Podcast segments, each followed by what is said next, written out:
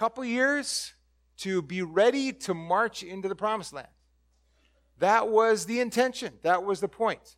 So if you are in, uh, pull out your Bible, November, uh, no, November, Numbers 13 and 14.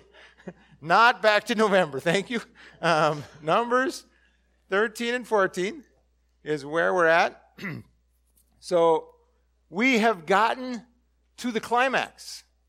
The, uh, the people of God have been, they left Egypt, they went to Sinai to worship God, and they met Him, they met His presence, and all this amazing stuff God did in training them and brought them now to the border, to the edge of the promised land. This promise is about to be fulfilled. And um, so, I want to ask you a question before we dig into the text. What has God promised you? What has God promised you personally? What has God promised you as a family? What has God promised you as a church? What has God promised us? Think about that. And a lot of it's right here, right in Scripture. Maybe there's some specific things God's spoken to you. Um, but uh, maybe God's promised something particular to you. But a lot of us right here. Things like what he said to Abraham I'm going to bless you and make you a blessing. I'm going to make you a great nation, a great, just, holy nation, and I'm going to make them a blessing to all nations of the world. That's a promise we are grafted into. He's promised us specifically back in uh, the day before Jim Olson, Lloyd Jacobson, Bob Force, back to uh, Helen Jepson, talked about a rose blooming in the desert. And that picture we had as leaders of uh, rose cracking through the pavement. Felt like St. Paul was kind of a hard place to crack, kind of a wilderness, but that there was going to be a bloom, a back to Eden. And uh, God has fulfilled that. We called us to be a mosaic, to, called us to radiate life and joy as a house of prayer for all nations. And God has done that. And there's more to be done. We have promises that God is waiting to do for us and for you. So, I'm going to give you a minute to think about that. What has God promised you?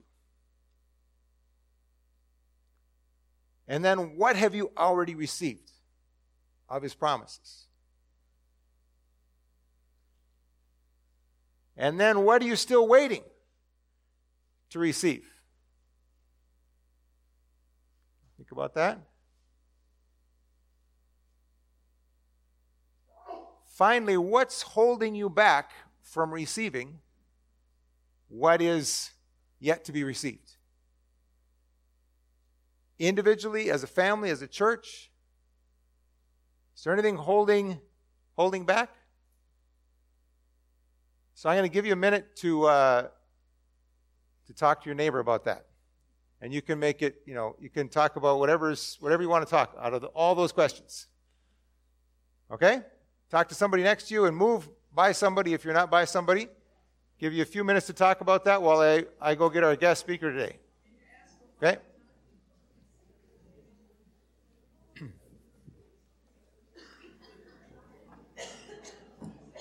Attention! Good to have you all here today. Thanks for coming. Took me a long time to get here, but it's been a long time, good time. Good to have you here. So, I'm here to talk about the worst day in my life. Um, man, I had some good days in my life. Fantastic days, fantastic victories. I would love to tell you about those. But, not here to talk about those. I thought you need to hear about the worst day in my life. So, let me back up. You remember our forefather Abraham, right? Promise Going to be a great nation. Remember him? Yep. You're going to be a great nation. You're going to bless all nations. I'm going to give you this land. And all those years, he got one son. Remember that? And then eventually, all this stuff happened and great nation.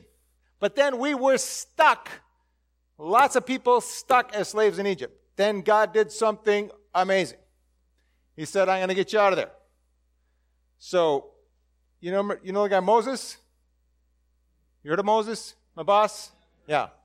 He was a good boss. But, uh, anyways, Moses, my boss, he went to Pharaoh and said, Yahweh wants you to let my people go. He said, Who's Yahweh? So Yahweh answered him. The Lord showed up and whacked Egypt and got them out of the way. God's power was amazing. You remember drowning in the sea? I was there. The whole Egyptian army wiped out. Wow. And then, then we were in the desert, we were hungry, and God showed He could provide for us. And then the Amalekites came. Whoa, that was something. The Amalekites attacked us, and I got to lead the army out to the Amalekites, and, and man, it was, and I was working all my strategy and all my strength and all my skill and everything I could do, but whoa, sometimes we were losing, sometimes we were gaining. I didn't, I didn't quite understand what was going on, but we won the victory completely. Then later, I heard the real story. It wasn't even about me. It was about my boss up on the hill going, yep, uh, holding his hands up. What in the world? I was there with a sword and it wasn't even about me. I just about got killed because he put his hands down. Get your hands up. And fortunately, uh, we won the battle. But that gave me the clue because they said, write it down for Yeshua. Yeah, that's me. Joshua. Well, my name used to be Hosea, but Moses changed my name because, you know, Hosea means salvation, but after that it was obviously Yahweh is salvation. Yeshua, Yahweh is salvation. Makes sense because it was Yahweh that saved the day. It was not me. I, I got the picture when they told me that story. Was like, yeah, you know, swords are rememberable, you know? Um, so, um, we, yeah, we got through all that, and, and then we, sh- we got to Sinai. God told us to go worship Him in the desert, and He met us at Sinai. I mean, it was amazing. Sinai was something else. His presence on this mountain, unforgettable. And, and, Moses went out, went up for 40 days and, and met with God. And I was up there kind of keeping watch for him. Then we came back, and the people of Israel had rebelled, and you, you know that whole mess. But, anyways, then, then we built a tabernacle, a place for God's presence to be with us and to come with us. God's God, the Creator's presence to, to march with us. It was amazing. And then we, we counted the warriors, everybody above 20. How many males above 20? It, it was, God had fulfilled his promise. There was an army of people. And we got silver trumpets to announce, and we figured out our battle formation, and we, when the cloud moved, we marched out of there we stopped when it stopped, we started when it started, and we, we were on our way. And we marched, we marched to the border of the land that God had promised to Abraham and Isaac and Jacob. I had just heard from my parents and grandparents and great great great grandparents 500 years ago this was promised but it was said, Now the time is not right. It's not time to bring justice on the Canaanites. Their evil's not full yet. But now was the time. We had finished our training in the wilderness. It was time to receive what God had promised for 500 years. Was I excited?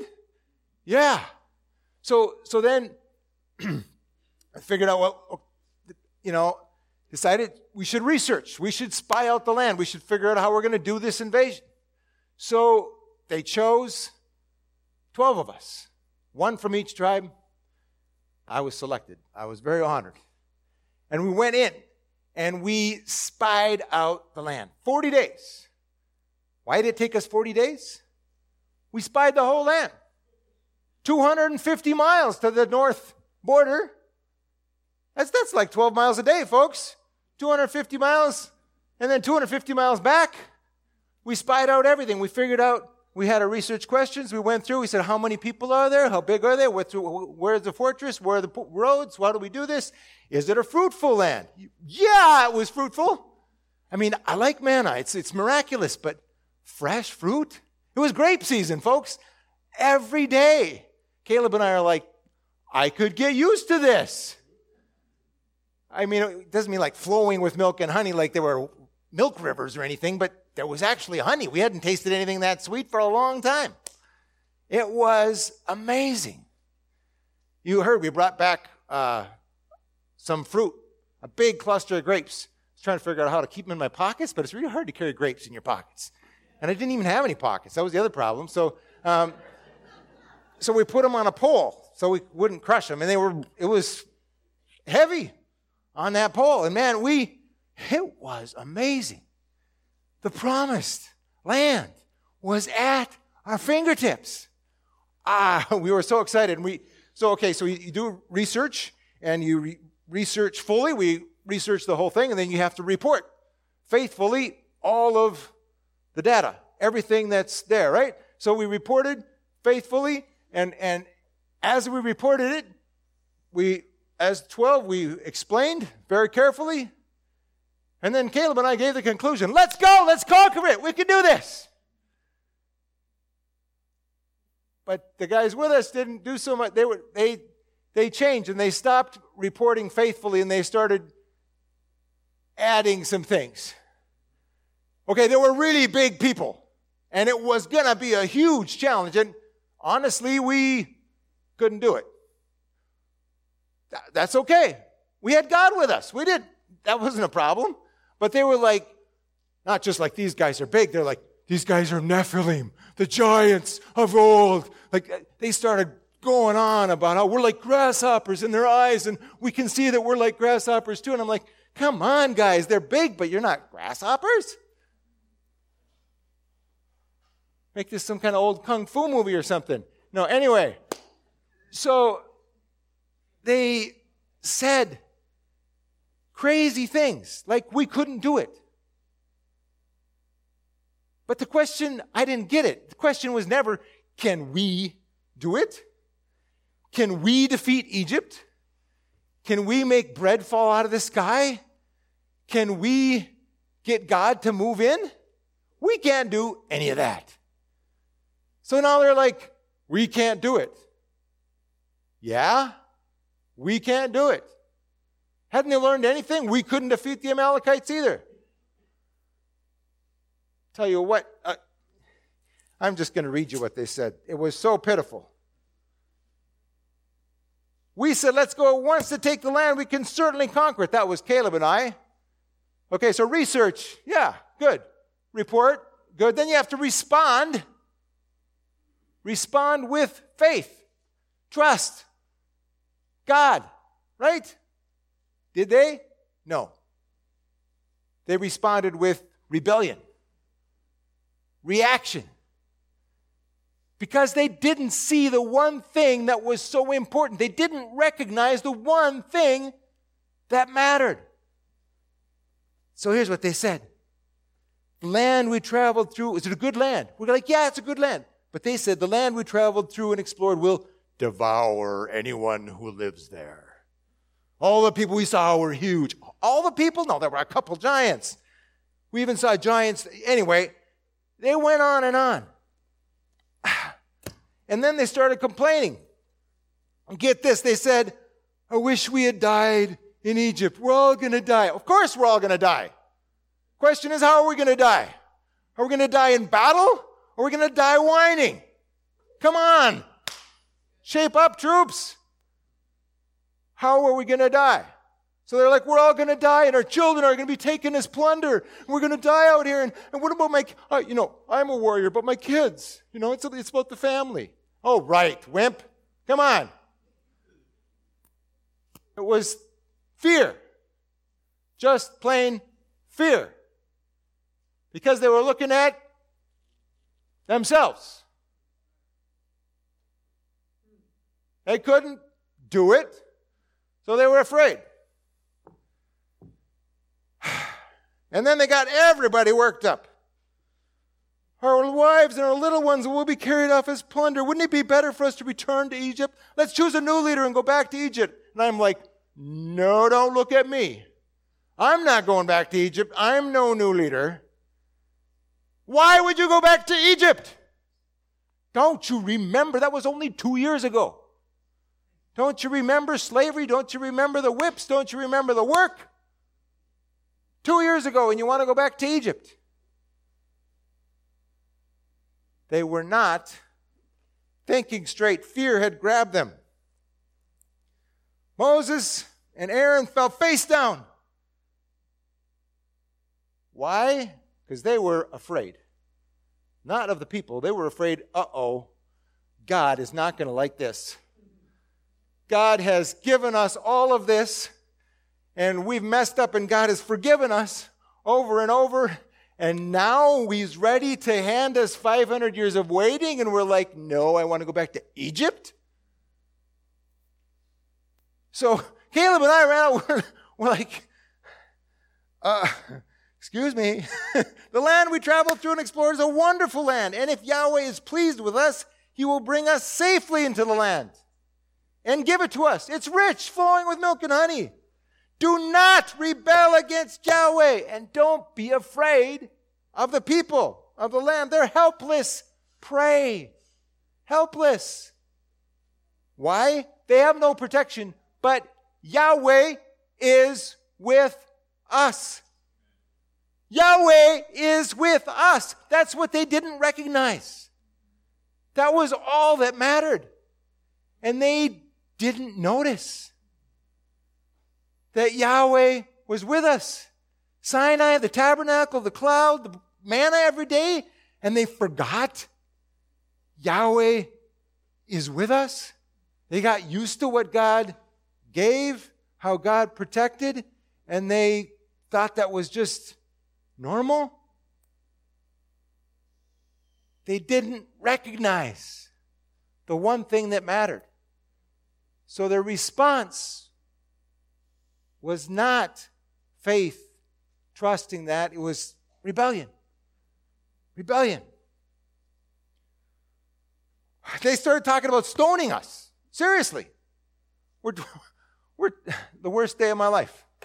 We're trying to get them to receive their promise and they want to stone us. Then Yahweh shows up. Yeah, Yahweh shows up.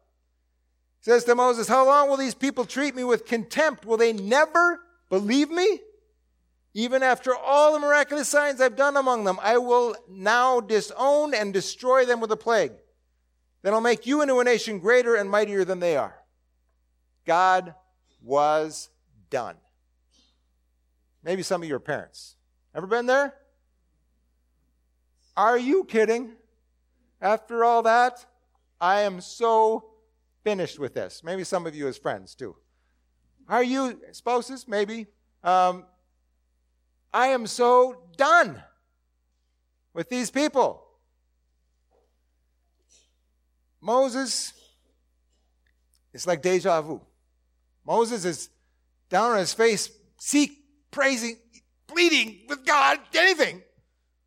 God, please don't destroy them. For, remember your mission. Remember that you want to bless all nations. Remember that the nations know that you are among this people. They forgot. But the Egyptians remember. The Canaanites remember. They all know you're in the midst of this people. If you wipe them out, they'll say, Oh, God can't handle those people. And what about your character? You're slow to anger and abounding in love and mercy. And yes, you punish the wicked, but please have mercy. Moses begged God, and God relented. He said, oh, As you've forgiven us all these times, please forgive again. And God forgave them. Wow, God is so merciful. God is so merciful. I, if it had been me, I would have wiped him out. But God is so merciful. But that doesn't mean there's no consequences. And God said, Fine, I won't wipe them out. I've heard you. But I'm going to give them what they want. I, they think I don't hear. I hear everything. I hear every complaint. I hear everything they said. And they want to die in the wilderness? Fine. They can die in the wilderness. They were afraid their kids were going to die as plunder. Well, their kids are going to enjoy this promised land that they despised. But their kids are going to suffer for their disbelief because they're going to have to wander around in this wasteland for another 38 years. You spent 40 days spying out the land, let's make it 40 years. Till these faithless people are done, maybe the next generation will have faith. God was faithful. He kept his promise, but he also doesn't force. When they said no, he said, fine. I'll fulfill my promise with somebody else. Oh, how terrible. How awful. They thought it, it was a big price to, to battle. And I don't know what they were thought God was promising, that God was promising that, you know, that they were going to get to the border of the promised land and the Canaanites were going to have a welcome Israelite sign. Come enjoy. Have our land. What? They thought God's promises meant there's no problems? There's nothing in the way? God doesn't promise no problems. Did you hear that someplace? There's no place in this army for people who think there's no problems following God. There's no, pro- no place for people following Yahweh who think there's not a problem to follow. It's tough out there. We're in a battle. You don't just say, oh, this is getting difficult. I think I'll go have some tea. It's a battle, folks.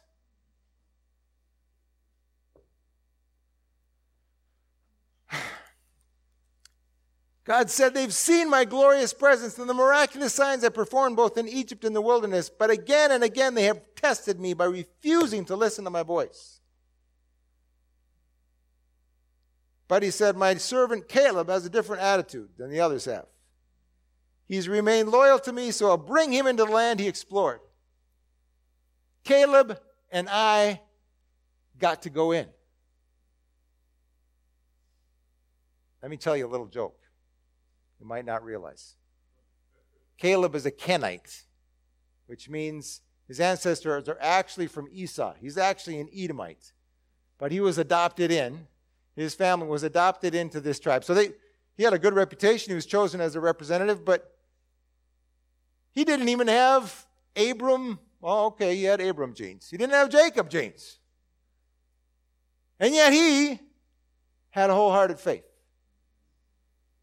And the purebreds, they had nothing. Lily livers. They wimped out because there was some fortresses. There was going to be some battles. Let me tell you, there were some battles. Love to tell you about the battles. But I had to wait 40 years. 38 more years to get to the battles. I wanted the battles. How much is it worth? How much is it worth? What, what's the cost? How much would you pay to enter into the promised land and have the battles and have the fruit? I would have paid anything. But you know what? Moses asked, and there was no uh, secession. A lot of people get to thinking that, you know, the cloud was like going off over here. So here's the new church. They have this thing. And some of the really spiritual people go over. No, I was stuck with these people. There's only one people of God.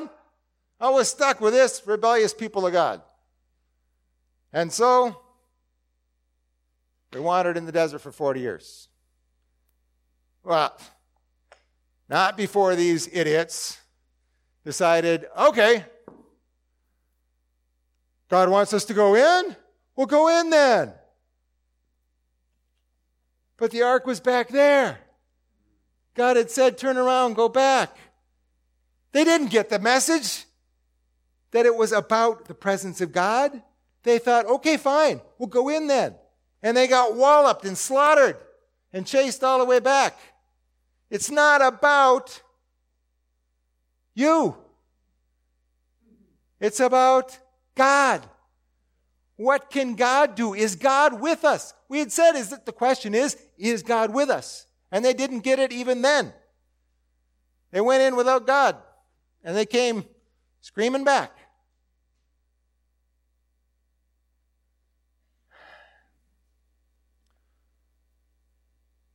why did I pick this story to tell you? Instead of the good ones like Jericho and the sun standing still and all those great ones. Someday we'll get to those. I wanted you to remember so you don't repeat. Moses even messed up. So sad, so sad. Entered into unbelief, and he, he couldn't even go in. So he decided to make use of his time 38 years in the desert. He decided to write down some things he'd learned in his life. And uh, why did he do that? He said, Well, maybe some good can come out of my life. Maybe some somebody will learn something from what I've seen, what I've learned. So he wrote down some things. He got a good editor. He made ah, fantastic story. I think you've probably read it, although some people don't like to read it, but I hope you've read it. Five volume, beautiful history of our beginnings. But it shows every time God told us to do something, gave us some laws, the next thing we rebelled, we complained, we wimped out. So why did he write it down? So you wouldn't have to. They say experience is the best teacher but it gives the test first. Experience is not the te- best teacher, somebody else's experience is the best teacher. Read our experience so you don't have to repeat it.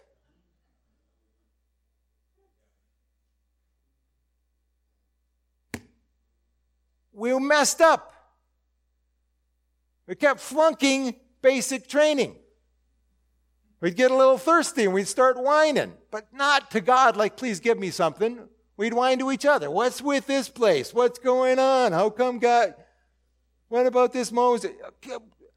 Every test we flunked. But then we get to the big test and we failed it big time. Finals week, failure. And we had to repeat first grade. Basic training over and over and over again. But Moses, Caleb, me, some others, we said, this is going to end here. That's why Moses wrote it down. That's why we, we said the next generation is not going to make this mistake. And I'll have you know, the next generation did not make that mistake. We marched in, we conquered, God went with us just like He wanted to do 38 years ago, and that generation received the promise the others despised, wimped out on, didn't see that God could go with them.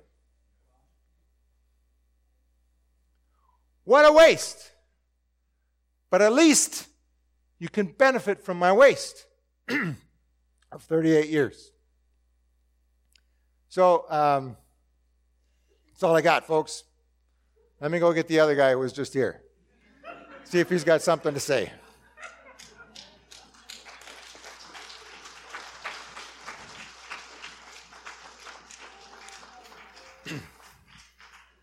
we get some amazing preachers here, don't we? Wow.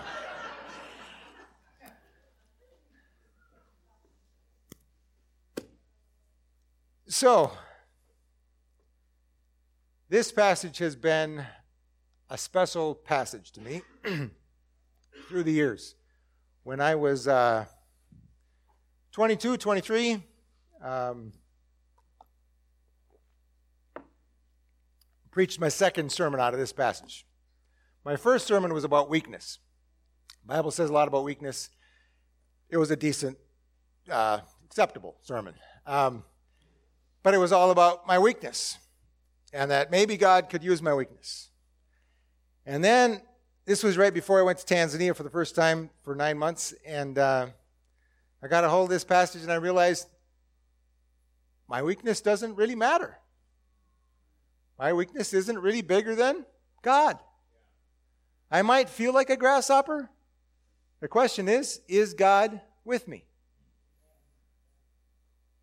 When I got a hold of that, as I was preparing and thinking, I, I had this little uh, tourist statue that I got into a bad um, deal in when I was in Egypt um, for a tour and took out this soapstone statue of Horus and I smashed it to pieces with a hammer. I said, you know what? And I went to Tanzania for the first time singing, Bibo, be strong, for the Lord your God is with you. That's out of Joshua 1, when he actually got it. Um, and then a lot of stuff happened. We went back to Tanzania. I think you guys remember that. I, I found faith for myself that maybe God could use my weakness to help me to manage myself. Then I went back with the family. You've heard the story. We were sick 40 times, had a stillbirth, um, having panic attacks, all that good stuff. Justin and, and Jan, especially, were really sick a lot of times. And uh, I was wondering can I, can I trust God with my family? With my kids? Uh, or is this really too much for God to ask? Do I need to go? Um, do I need to go home? even though God hasn't said he's done, I think I'm done. I was sad, grieving, and uh, came back and preached on Job. You might remember it. Jan cried through the whole thing. And I said, Are we going back? She said, I think God wants us to, but I don't want to talk about it. And then we had twins, and they weren't growing very well, whatever. We dedicated them and felt like putting them on the altar. Isaac is putting them on the altar. Um, any of you ever had any struggles with your kids?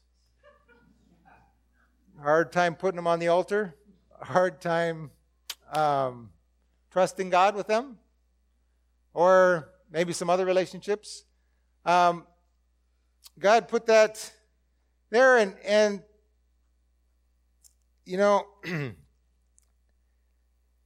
let me tell you a little story about that. Just uh, so I didn't know if Justin was going to survive because of all those times, and I, I've told you about how we had no idea how they're going to get any education or how they were going to get to college or much less kindergarten because um, we didn't know where they go to school and how they um, what would happen with that and how we could pay for it and whatever else um, so god took care of all kinds of stuff and i think i told you about the promise god gave to my dad that you take care of my church i'll take care of your kids especially their college education. I asked him a few years ago so does that apply to grandkids? Kind of looked at me winked and said seems to. Um, and uh, God's been faithful to our kids. So, uh, you know that Justin has been in Uganda on his own the last two and a half years after graduating from Macalester, And, um, and when, during Macalester, he went to Tanzania and he, he realized there's no mental health stuff, no way to help people with, uh, I mean, there's very minimal. He interviewed the one psychiatrist for 8 million people in northwestern Tanzania. And um, it would be nice to pair that with pastors and other people who could help, and they could help each other. That was kind of his idea. Well, he found one person who's doing that kind of research in Western Kenya, and she teaches at Duke. So he applied for this PhD at Duke. Um, never mind that I didn't even know it's a pretty good school, Duke. It's really hard to get into. There were like 300 applicants for like five spots, and she had one. And uh, other people are applying to 15 programs. He applied to one because he wants this one person, and if God gives it to him, that's what God wants. If he doesn't, I listened to his interview. I said on Skype, I said, Well, he was really excited to get an interview. It was like, wow. Um, I said, You didn't do very well. He said, Yeah, I know, but if God wants it, he'll help. Um, they flew him back for another interview. Um, and he got it. So he's going to Duke for five, six years. Now, that was the easy part. Getting into the PhD at Duke was the easy part. So you can pray for him. But why did he have the edge over all his other candidates? He spent his life in East Africa. So God does stuff with our kids.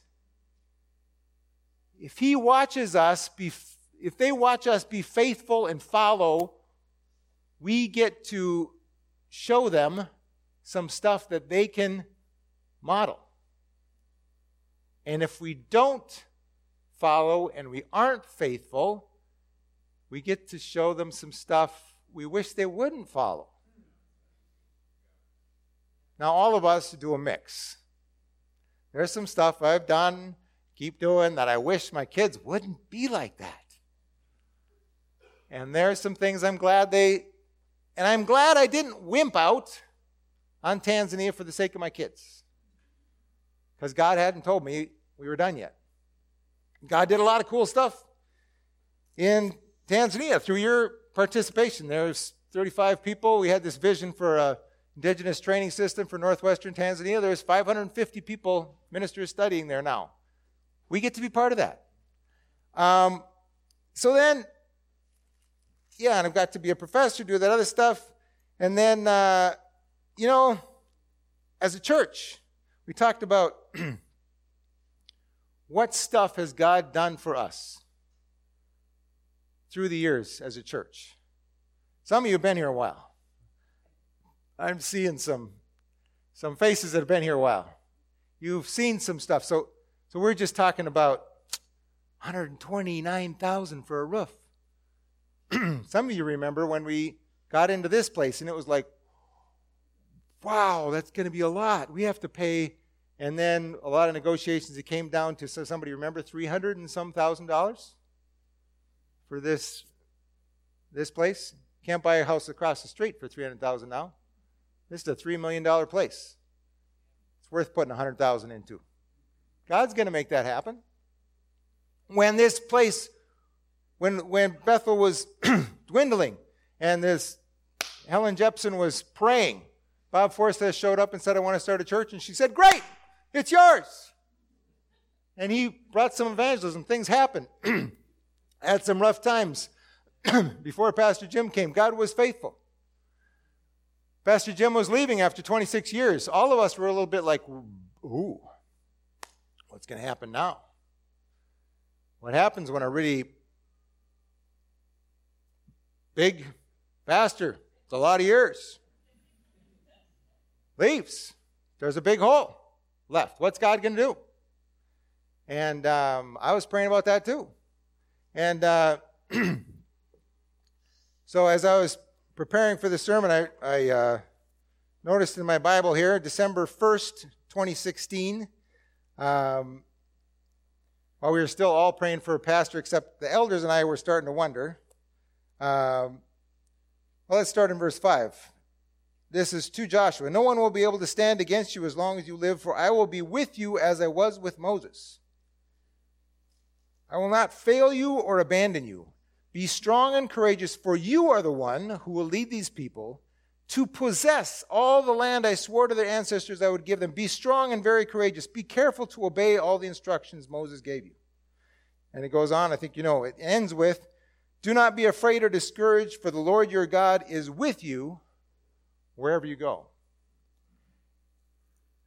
Let me be honest, this is a new step of faith. Some of you realized before you hired me that, uh, which was two years ago, um, that I'd never been a senior pastor before. Some of you didn't realize that until I started doing it, I think. Um, I knew. And to be honest, my sights were I hope this thing doesn't fall apart on my watch. Pastor Jim it's pretty amazing. He's done some amazing stuff. And I feel like a grasshopper. So I'm just going to come in and we'll see. I think, I trust God. He's not going to let it fall apart. You know what?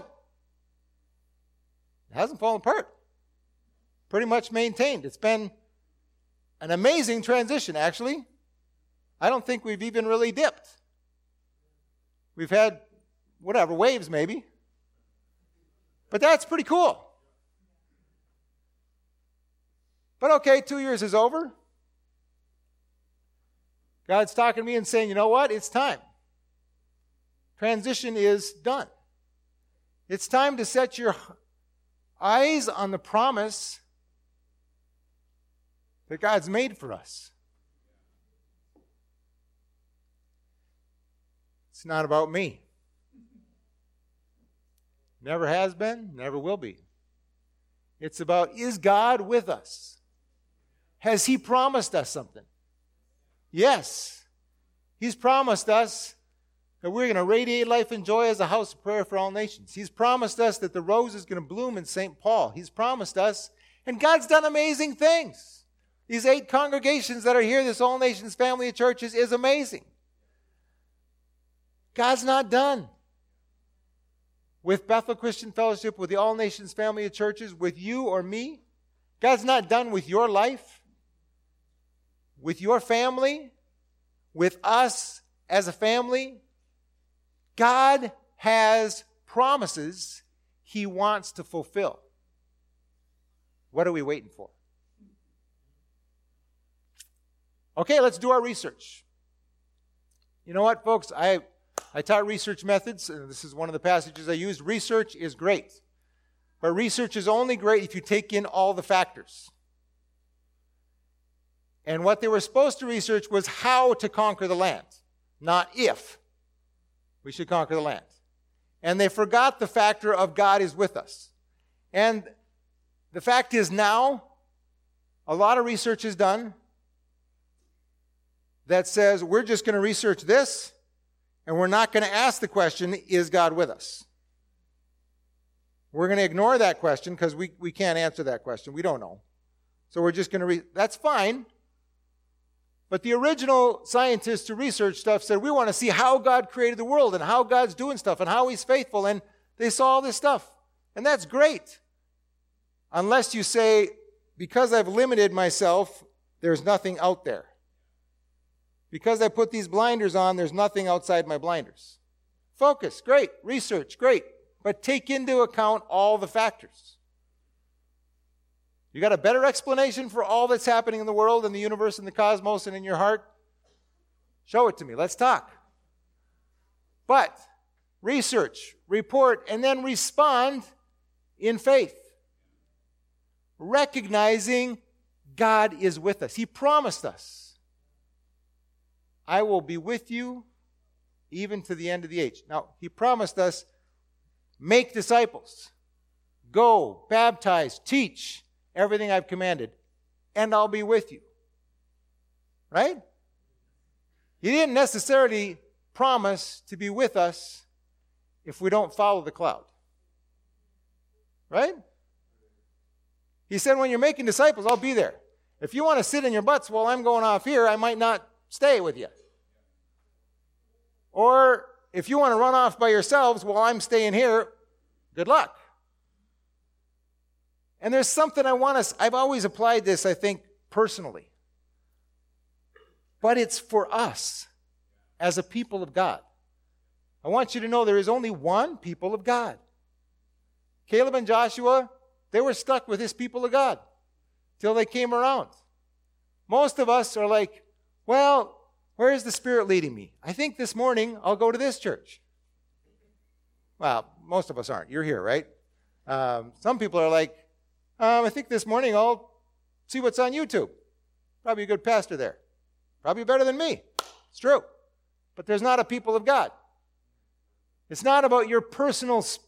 Okay, the Spirit leads us personally, but the Spirit leads us personally together. You tell me you're in the U.S. military. I'm going to say, what branch? You're going to say, well, I'm, I'm just kind of a, on my own. What? You're on your, you know, special operations. Yeah, that's pretty special. There are no Lone Ranger Christians. You can't be in the army of God on your own. Tell me your branch, tell me your denomination, tell me your church, that's fine, but don't tell me it's Bedside Baptist or whatever. You are in the people of God if you're in the people of God. Now, that doesn't mean that it all happens in the sanctuary, it happens at your job and with your kids and when you're changing diapers. That's where the kingdom of God happens. But we do it together. Your special assignment is changing diapers, we're with you. Your special assignment is being a doctor or doing massage or whatever it is, we're with you. Let's impact this city and this nation and the world with God's presence. Can the worship team come?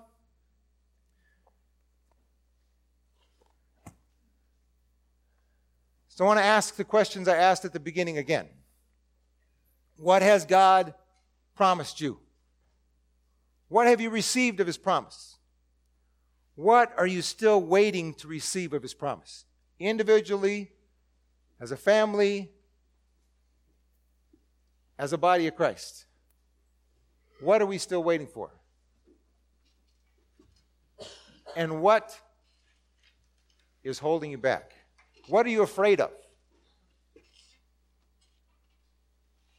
Let's be honest. Most of us are afraid of something.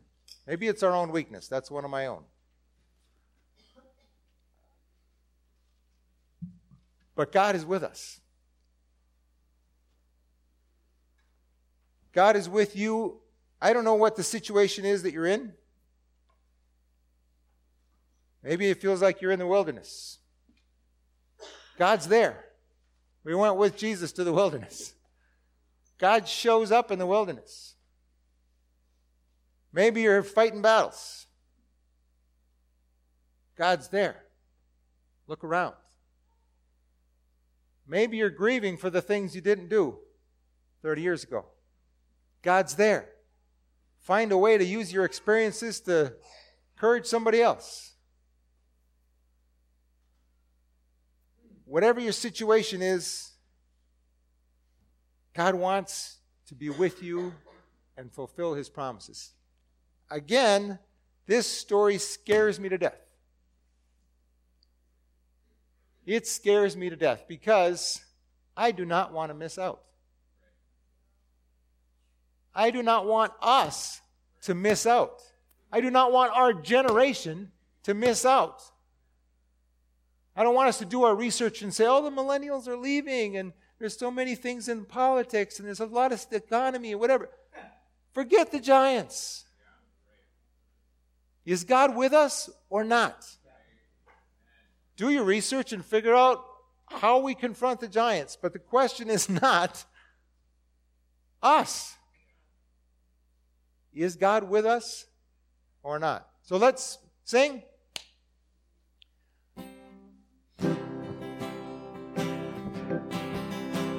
Want you to stand up. And I'm going to invite you to march. If you're ready to march into what God has for you and for us, I'm going to invite you to march. March up here and see where we go from there. All right. Be bold. Be strong. Lord, thy God is with thee. Be bold. Be bold. Be strong. Be strong. Oh, the Lord thy God is with thee. Do not be afraid. Amen. May the Lord bless you and protect you. May Yahweh smile on you and be gracious to you. May Yahweh show you his favor and give you his peace. That's the benediction from Numbers. And I want you to know after that it says, whenever Aaron and his sons and other ordained people, I guess, bless the people of Israel in my name, I myself will bless them. So be blessed, be bold, go in God's presence and fulfill the promises he has for you. Be blessed.